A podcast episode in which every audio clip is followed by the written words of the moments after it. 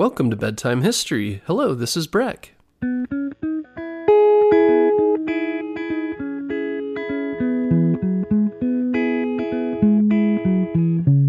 Guess what, parents? Bedtime History is now available on Story Button. Story Button is the easiest way to listen to our show without using screen devices like your phone or a tablet.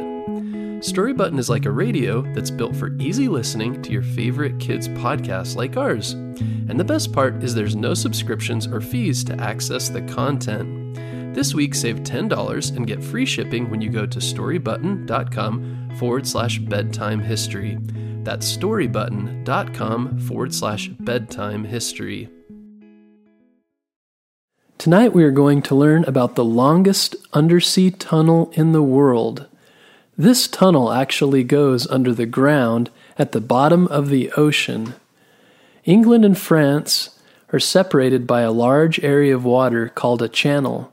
Before the tunnel, people had to take boats to go back and forth between the two countries. A long time ago, someone had the idea to dig very deep, below the ocean, and all the way across to the other side. Because it's a tunnel and it crosses a channel, it was called the Chunnel. The first person to have the idea of digging this tunnel was a Frenchman named Albert Mathieu. At the time, they didn't have large digging machines, so they would have to do much of it using shovels and horses and wagons. Later, others were going to try to dig the tunnel, at another time, some even started to dig from both sides, but because France and England weren't getting along at the time, some were worried they would use it to try to attack each other. For this reason, they waited to start building the tunnel. Finally, many years later, both England and France agreed on a plan and began digging from both sides of the land. At that time, they had better digging machines so could work much faster digging into the ground and removing all the dirt. Even though the project was very difficult and took a lot of time, both sides kept working and working. It even cost much, much more than they expected, but they were determined to finish the tunnel under the ocean to connect the two countries. They knew once the tunnel was finished, it would make moving back and forth very fast and easy. It would also make both of the countries better friends because they could share things more quickly.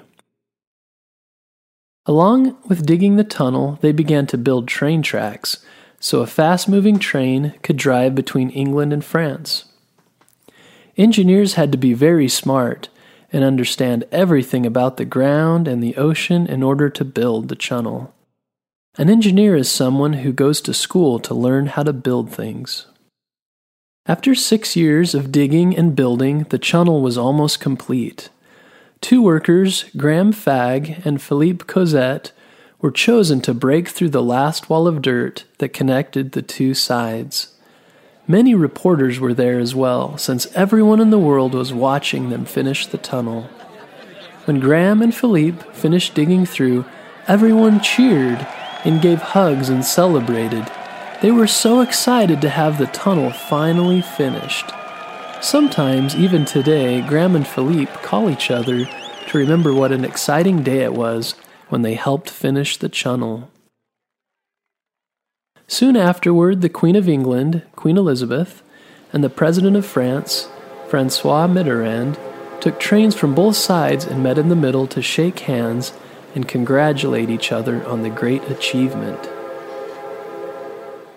In the end, digging the tunnel cost $16 billion and even the lives of a few of the workers, but it was an amazing accomplishment. At its lowest point, it is 250 feet deep. That is the same as 20 houses stacked on top of each other. It is 23 miles long and every day carries people and food and other things back and forth between England and France. Like the engineers who built the tunnel, you can learn math and science and other subjects that are important in school. They had to read and study and finish tests the best they could in order to have the knowledge to build the tunnel. You can also learn to work hard like the many workers who helped dig the tunnel and kept going and going, even when it was difficult. Always remember great things take time and patience and practice and work to complete.